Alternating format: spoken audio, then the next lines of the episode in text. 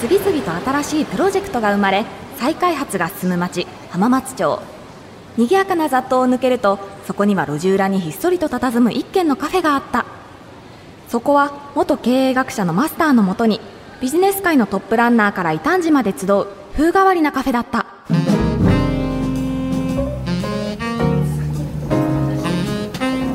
高闇ちゃんどう？先週の帰りがけに出したクイズ分かった？今日のお客様がどなたなのか。うーん。一人はエクサビザーズ代表取締役社長の石山光さんですよね。もう一人は。うーんやっぱそんなに難しいか。まあそれじゃあこれ当てたらそろそろ新年迎えるし特別にお年玉かな。ひろゆきさん。え？元2チャンネルの管理人で今はほうちゃんの管理人ひろゆきさん。なななぜそれを？だってそこにひろゆきさんの本が置いてあるじゃないですか。99%はバイアスっていう本が。あーしまったお年玉くれるんですよね。私ちょうど欲しいバッグがあったんですよね。さあさあ今夜もお客様がお越しだちなみにテーマは人はいかに変われるかだからよろしくね。いらっしゃいませ。浜松町イノベーションカルチャーカフェへようこそ。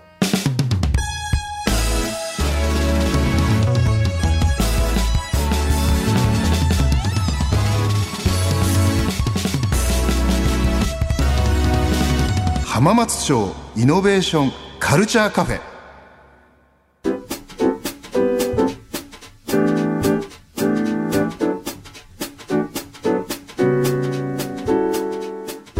浜松町イノベーションカルチャーカフェ。今週は常連さんにエクサウィザーズ代表取締役社長石山洸さん。そしてお客様に4chan 管理人東京プラス株式会社代表取締役社長ひろゆきさんをお迎えしました。石山さんひろゆきさんどうぞよろしくお願いします。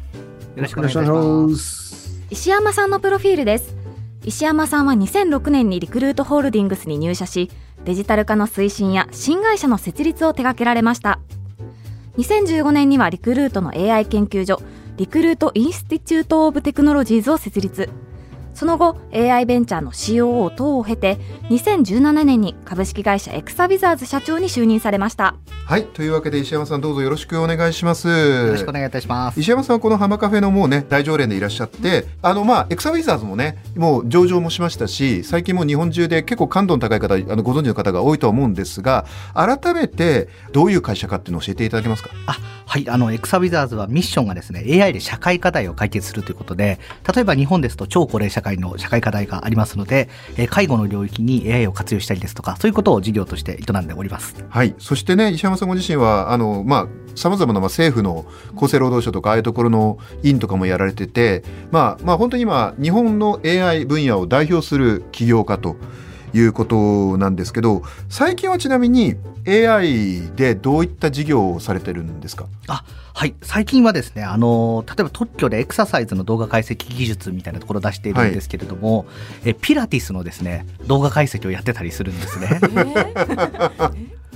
これもピラティスの？はい。あの、もともと趣味で私ピラティスやってたんですけども、で、やっていて自分で動画を解析してたら、お、これはピラティスをうまくできてるかどうか評価することができるぞというのが分かりまして、はい。あの、全プレイスというピラティススタジオで日本でナンバーワンのシェアを持ってる、えースタジオがあるんです禅ってあのあの仏教の禅の。はい、全プレイス、はい。あの非常に有名なんですが、はいはい。とあの社長さんとも意気投合しまして、はい。じゃあピラティスを科学にするぞというので例えばピラティスの、えー背骨がどういうふうに動いた時に、えーまあ、その他の状況がどういうふうにこの変わっていったのかみたいなことをですね今いろいろと研究開発しているような形になっております。はい、というわけで相変わらずね面白いことやってる現代の空海と呼ばれてるわけですけどね。はい。ちなみに今日ねゲストがひろゆきさんで僕もすごい楽しみにしてるんですけど、さっきもね実はちょっと事前に軽く打ち合わせした時にあやっぱ鋭い方だなとおっしゃってましたけど、じゃあ今日ぜひ楽しみにしていただければと思います。続いてひろゆきさんのプロフィールです。1999年インターネットの匿名掲示板2チャンネルを開設し管理人になられました。2005年株式会社ニワンゴの取締役管理人に就任しニコニコ動画をスタート。2009年には2チャンネルの譲渡を発表し2015年から英語圏最大の匿名掲示板「フォーちゃん」の管理人に就任。今年9月にはダイヤモンド社から新刊99%はバイアスを発売されました。はいというわけでひろゆきさんどうぞよろしくお願いします、よろしくお願いします。今日はフランスからね。はい。はい、フランスからですけど、あの、はい。石山さんを現代の空海って言ってるのって、頭がいいっていうのと、ハゲてるっていうのを使ってますよね。はっきり言わないよ。もういや、初対面でしょラジオだかだら、その、いや、ラジオだから分からないかなと思って、一応、解説するとそういうことだよっていうのを、視聴者の方に伝えようかなと思って、はい、すいません。っていやでも石原さんどうですかそれは？いやもうあのその通りだなと。あの名付けてくれた講談社の編集長だった人も同じことをおっしゃってました。ですよね。はい、はいすいません。石原さんあとでそしてひろゆきさんありがとうございます。今日もねフランスからご出演いただいてもうまあ日本で今ひろゆきさんの名前聞かないことはない日はないわけでまあ本当にどこ行ってもひろゆきさんの名前が出てくるわけですけどそしてまあもうねひろゆきさんについていちいち聞くよりもですねまずちょっと今日はせっかくなんでこのつい最近9月ですねにダイヤモンド社から新刊99%はバイアスという本を、出版されましてこれはどういう本なんでしょうか？まあ、その世の中のことってちゃんと物事を理解してあこういう仕組みなんだなって判断するよりイメージとかでこんなもんでしょうって思って判断してる人の方が多いと思うんですよね。はいはいなのであのあんまりこう周りの人たちがそこまで賢いと思って動くよりもそこまでみんな考えてないよねっていうのを想定して動いた方が結果として楽になることが多いよっていう。なるほどね結構よくある本で自分あなたはバイアスありますよみたいな本あるじゃないですかだけどこの本はそれもあるけど周りの人もすごいバイアス持ってるわけだからそれを前提にしてやっていかないとうまくいかないよっていうそういう本だっていうあ基本的にはそっち側ですね。はい。ちなみに高見ちゃんとか石山さんこの本はご覧になったりしました？はい。高見ちゃん読んでみた？もちろんどうでした？あの人はバイアスを持っているというのもそうなんですけど、うん。えっと、私はあの目次に書いてあった解説動画を見ただけで分かった気になっているあなたへっていうその触れ込みがうん。もう本当にこう今時っぽいというか、人に刺さるようななのでなんかすごく読んでみても面白かったで俺すし。めっちゃ解説動画作ってんだけど。ぜひ皆さんに見ていただきたい読んでいただきたい本だなと思いました。いやでも。本当そうですよね浜松町イノベーションカルチャーカフェ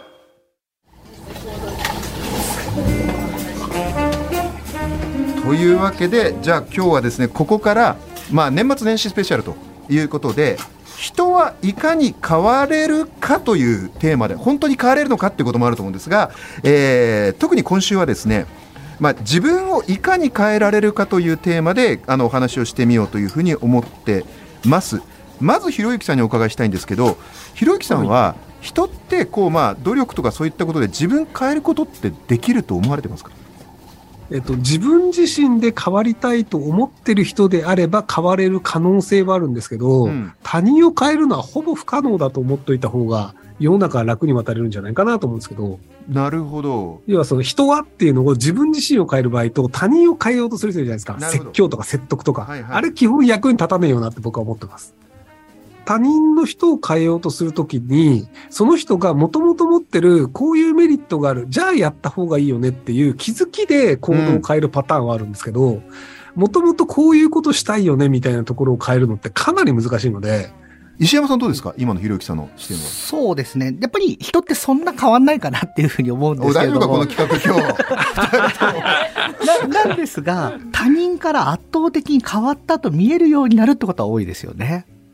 ああ。え演出は確かにできますね。うんうん。えそれはもう少し具体的にどういうことですか？えっとまあ自分が変わるって言っても結局自分は自分でやりたいことってそんな変わんないと思うんですよね。うん。やってるんですけれども例えば自分だったら社会課題を解決したいと思ってたらいつの間にか社長になったと。えーそしたらなんか社長キャラじゃないのに社長になって変わったなと言われるんですけどもあ。実はやってるのは社会課題解決やりたいだけなので自分は変わってないっていう他人を変えるのは結構難しいっていう視点なんですけどそれはどうですか？難しいですね。うんただその人を理解してその人とコミュニケーションする自分を変える側はすごく簡単かなっていうふうに思います。なるほど。というわけで今日のテーマここからその自分をいかに変えられるかっていうことなんですけどそういう意味ではひろゆきさんもうそれはまあ本人次第だっていうことになってくるわけですね。そうですね。なやり方だったり、コツだったりとか、要はその、これは自分じゃ難しいよねって思ってたものが、コツを分かるだけで、あ、できるじゃんっていうのが分かってできたりとかもあるので、うん。なのでその自分を変えるの方はまだ可能性はあるなっていう。ただ、性格とかはほぼ変えるの不可能だと思うんですよね。なるほど。性その格、三つ子の魂100まはいはいでみたいなので、その性格って遺伝子で決まってるわけでもない謎のものなんで、うん。なかなか性格は変わらないんじゃないかなと思うんですけど。根本の性格を変えることはできないけど、その根っこからちょっと外にあるところは、事後的に変えることができる。でその性格は変わらないんですけど、行動は変えられるみたいな感じですかね。なるほどね。石尾さんいかがですか？例えばその、はい、ああの、引っ込み思案な見た目の人で、性格もそうだとしても、でもその髪の毛金髪にしてアバンギャルドな格好をしてると、周りは逆に、あ、この人って割と開放的な人なんだなってあ勝手に思い込むじゃないですか。はいはいはい。そういう演出は可能かなと思うんですけど。めちゃめちゃ面白いですね。確かに自分っていうのは、自分でもあるけど、人がどう見てるかも自分だから、そちら側はまあ外性的に変えられるわけですね。そうすると関係性も変わってくるかもしれないっていう。そそういう意味ではちょっと失礼な質問かもしれませんけどひろひろゆきさんって要するにまあ日本中で今すごい見られてるわけで演出してるわけじゃないけどそういう側面って意識されてたりします？多分タレントさんだと今の部分はあると思うんですけど、僕もう一段階ちょっと別のところに行ってて、うんうんあの、自分が演出してない自分が勝手に世の中で出回ってるんですよね。おー例えば僕本2、3ヶ月に1回出してるんですけど、はいもう基本的には前書きと後書きぐらいしか書いてない。なので、編集の人が、ひろゆきがこういう風なことを言ったという本を出すと、きっと売れるだろうなというのがひろゆきの言葉として世の中に出回ってたりとか、で、YouTube の動画とかも、その、僕が全然違う話でしたやつを切り張りして、それっぽいことになってるやつっていうのがいっぱいあるので、はいはいはい僕の演出意図を超えたところで、誰かの演出でひろゆきを使ってっていうのって世に出回ってるので、あそっか。そそれを本人はひろゆきさんご自身は結構楽しんで見てるわけですか？自分ひろゆきってイメージが要するに暴走してるわけじゃないですか多分自分で演出してる人でも暴走はしちゃうんですよね。うん。なので、その、世の中の人はこういうふうに思ってくれるはずだとか、理解してもらえるはずだと思って、そうじゃないみたいになるんですけど、もう自分で演出してもそうなるんだったら、もう他人に任せた方があめっちゃ面得意やみたいな。白いまあだからまさにこの99%はバイアスの考え方に近いですよね。思った通り自分のことを理解してはくれないんだと。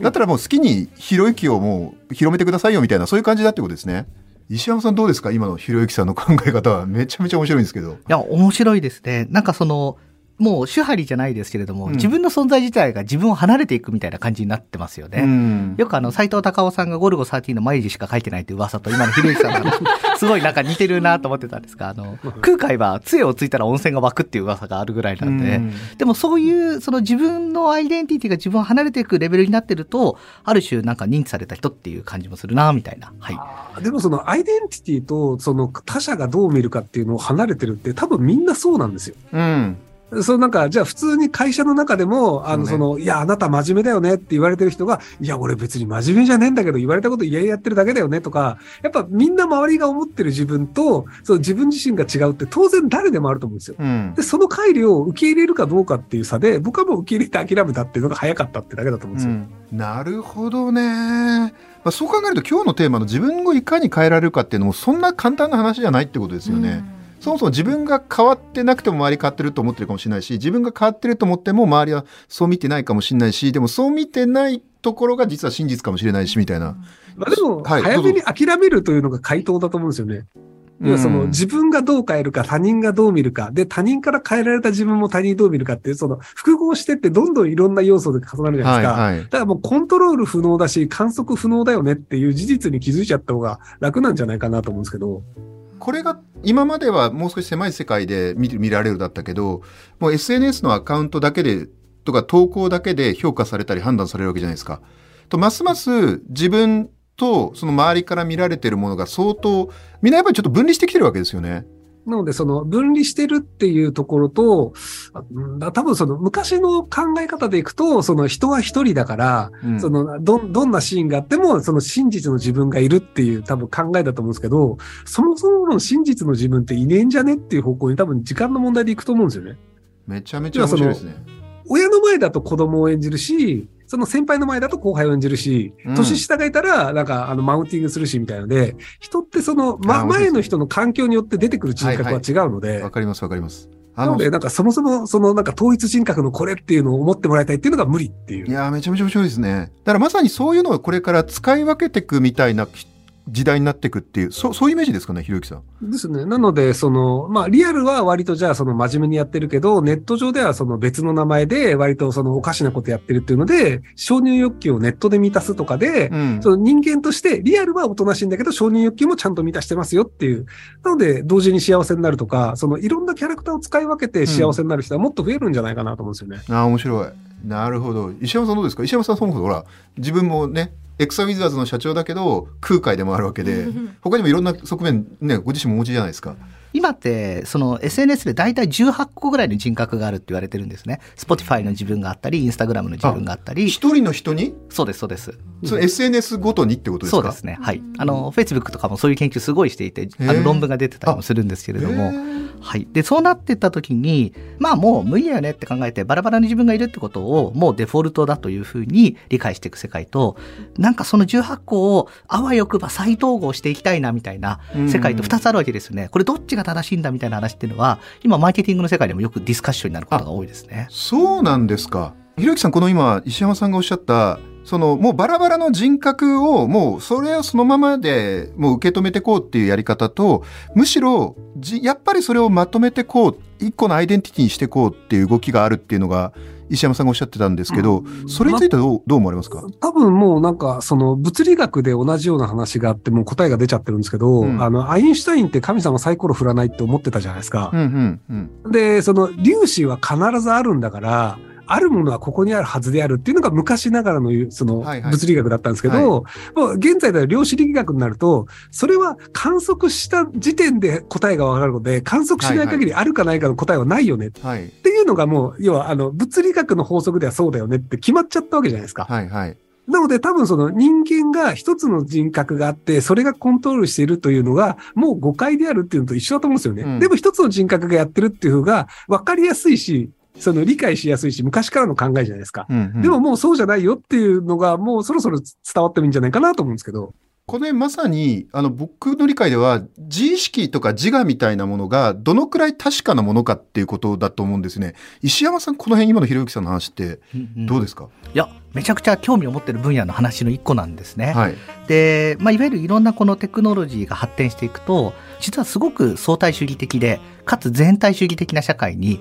どんどんシフトしていってしまうっていう問題があるなと思ってるんですね。うんで、そういった時にもう一回、あの人間というものに戻ってくるためのアンカーが何かみたいなことっていうのが、実はこれから結構トピックになっていくのかなっていう気がちょっとしてます。将棋の羽生さんと話した時に、うん。あの AI とかテクノロジーにはない将棋の側面があるって言っていて王様を真ん中に置いて次に金を並べて横に銀を並べてみたいな、そういう文化としての側面があるって言っていてであれはですね、うん。いわゆるその将棋の文化を大切にするっていうのを駒を大切にするっていう中から学んでいて、はい。実はさらに抽象的な概念の大切にするっていう概念自体を学習してるってことが分かったんですね。え AI が、いえいえ人がです人がねあの将棋を通じて、でこれ実はなんとか銅っていうものには特徴が共通してるっていうのをあの銅のをやってる研究者の人数百人分のデータ作ってもらったんですけど解析していったらですねやっぱり大切にするっていうキーワードを使ってる人が銅5年以上とか10年以上やってるって傾向があるっていうのが AI で解析して分かったんです。うんで例えばその剣道着だったら道着を大切にするとかはいはい礼を大切にするとか、いわゆる道の道を極めて超絶技巧になってさらにそれに最近は AI とかが入ってきて、うん。何でもできるようになっていったとしても最後大切にするっていうアンカーをですね道という機構自体が与えてたみたいなところがあって実はそういうふうにこう紐解いていくとすごくテクノロジーによって進化しているものの中には見えない人間に戻ってくるためのアンカーっていうのがいろんなプロセスの中には内在されてるのかな同時にあの羽生さんがその時言ってたのが接待将棋って AI にできないって言ってたんですね。でも多くの AI 研究者がいや接待将棋とか AI の最も得意な部分じゃないかとなんかいかにも勝ちそうなところまでこうやりつつちょっと負けてあげたりとかなんかそういうパラメータ調整ってすごくできるんですけども、うん。そこで羽生さんが言ってたのは多分将棋の、えっとこの盤上の外側も含めた接待将棋の話だったと思うんですね。で例えば、まあ、あの、コンピューターが接待しますって言って、こ駒置かれても嬉しくないですからね。やっぱ、羽生さんと戦って、羽生さんが負けてくれた時多分めちゃくちゃ嬉しいと思います。あのそろそろお腹減ってきました天丼食べますか？みたいな。そのいわゆる将棋のゲームの外側も含めたことをやっていくと。でさっきあの18個ぐらいにアイデンティティが分解されてるみたいな話もあったと思うんですが、はい、そのゲームが分解されてってるっていうのはあると思うんですよね。これは将棋なんですとか、はい、これは経営なんですとか、はい、で実はその単一のゲーム1個に勝っても実は勝ってないみたいな話っていうのがあると思ってましてでもうちょっと複雑な複合的なゲームを人って実は戦っていて、まあ、戦ってるのかからはちょっと分かんないですけどもあのそういったそのゲームの複合要素みたいなところをあのどう捉えていくのかみたいなところがもしかしたらポイントなのかなと思います。ひろゆきさんどうですか？今の石山さんのポイントは。その複合要素が高くなりすぎたせいで、多分スーツ着てた方がいいよね。で、スーツはグレーの方がいいよね。その、えっと、紺の方がいいよねとか、ネクタイはこれの方がいいよねっていう、多分、そのいろんなそのコンテキストが強くなりすぎちゃったせいで、うんうん、そこのコンテキストから抜けた人の対処法が分からなくなってると思うんですよね。なるほど。なので多分僕が今有利なんですよ。うん、要はその人間って会ってちゃんとした格好をして礼儀作法を持ってきちんと話をして言っちゃいけないこと言わない人の方がいいよねが出世するというゲームを皆さんやってらっしゃるじゃないですか。で、ま、そそうじゃない人が出てきた時の対処法がわからないので処理の仕方がわかんなくて結果としてなぜか僕のポジションだけ上がっていくっていう。確かにねこれが僕、うん、あの前やってたのがマツコ・デラックスさんとか有吉さんとかだと思ってるんですよ。なるほど。その異質であるっていうことで、そこの文脈を無視して存在できる。うん、で本来であれば、そこの文脈をに乗れない人とかスーツ着れない人はその場所にいちゃいけないよねっていうなんですけど、ピエロだからいられるっていう。なるほど。フワちゃんとかそうですよね。あの、どんな偉い人でもタメ口を聞いていく変な格好をしてるお姉ちゃんっていう。で、もうで、フワちゃんに、あなた失礼だよということ自体が間違いであるという、フワちゃん独自ルールをもう世界、ね、日本に作ったわけじゃないですか。うんうんうん、だからそれが成立しちゃうんで、フワちゃん何やっても失礼にならないんですよね。なるほど、ね、でも多分、入山さんがなんかアロハシャツ着て短パンで、あの小池都知事のとこ行ったら、どうしちゃったのこのおっさんってなっちゃうんで。でね、もうコンテクスト側ですかね、どっちかっていうとね。うん なので、そのやり方としてコンテキストを追ってって、うん、ちゃんとそのポリティカルコネクストネスに合わせていくのか、もしくはその外側に行って、それを利用するっていうルールの、その抜け穴を見つけていくっていう、多分どっちかの生き方をするっていう方が、選ばなきゃいけないんですよね、人はどこかで自分の性格によって。なるほどね。石山さんどうですか今のひろゆきさんの話は？まあそうですね。あの今あの2つの観点は自分も全く一緒なんですけれども、はい。はい、でもなんかやっぱりその自分のなんかその苦手なことがあるっていう時に、うん、えっと、その苦手なこと自体がデフォルトだよね理解してという気持ちがあるもののちょっと申し訳ないなって気持ちが1ミリくらい残ってると逆にそれが許容してもらいやすくなるっていうのはあるかもしれないですね。うん、なるほどね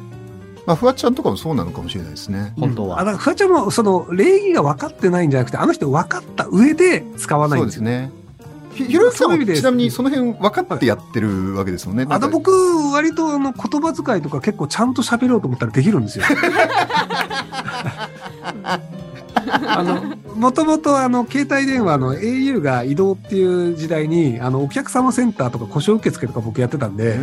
あの、電話対応で、その、丁寧語とか謙譲語とかちゃんと使い分けるっていうの普通にできてたんですよ。もう最近は使ってたんで忘れましたけど、だから一応そういうの、その、日本語の文脈の中で礼儀正しく振る舞うは、可能っちゃ可能なんですよ。いや面白いですね今日のテーマの人はいかに変われるかっていう時にコンテクストに乗ってくっていう中で変えていくっていう話ともうコンテクストを無視してある意味自分のひろゆきとかフワちゃんっていうコンテクストを作ってあーっていう感じで周りとやっていくっていうコンプライアンス的なもので多分僕5年10年ぐらいで干されると思うんですよ。なので多分そういう感じだなと思うんですけどね。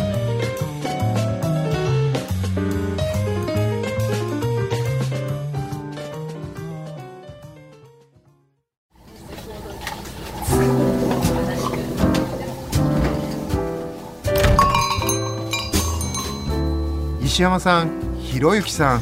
ありがとうございました。いや互恵美ちゃん年の瀬にこの2人の話はすごかったね、はい、特にコンテクストに乗るか作るかが、まあ、自分がこう生きていく上でこう選ぶべきというか大事にしてやっていくべきなんだなっていうところの話が面白かったですね。そうだよね。だからフワちゃんもひろゆきさんもマツコ・デラックスさんもやっぱりそのコンテクストにはまらないところだからその人自身がコンテクストになっちゃうみたいな、そうまあしょうがないよねっていう。まあそういうふうにしていくとああいうことができてくるっていうことなんだよね。なんかいやまあいろいろ考えさせられたよそうねですね。でね高闇ちゃんね。ありがたいことに新年第1回目。1月2日にもこのお二人にお越しになってもらうんだよね。高闇ちゃんもさぜひこのシフト入ってもらいたいんだけどはい。今年は実家に帰らないのでそうさせてもらいますね。あそう助かる。ありがとう。それじゃ今年も一年お疲れ様でした。来年もよろしくお願いします。良いお年を。はい良いお年を。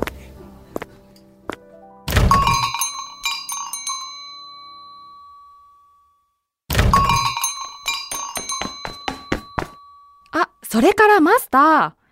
良いお年玉を。あ覚えてたか。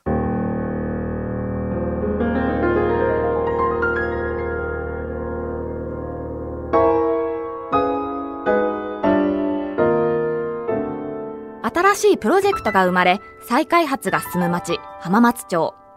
その片隅にある浜松町イノベーションカルチャーカフェでは今日も様々なジャンルの熱い議論が交わされイノベーションの種が生まれています。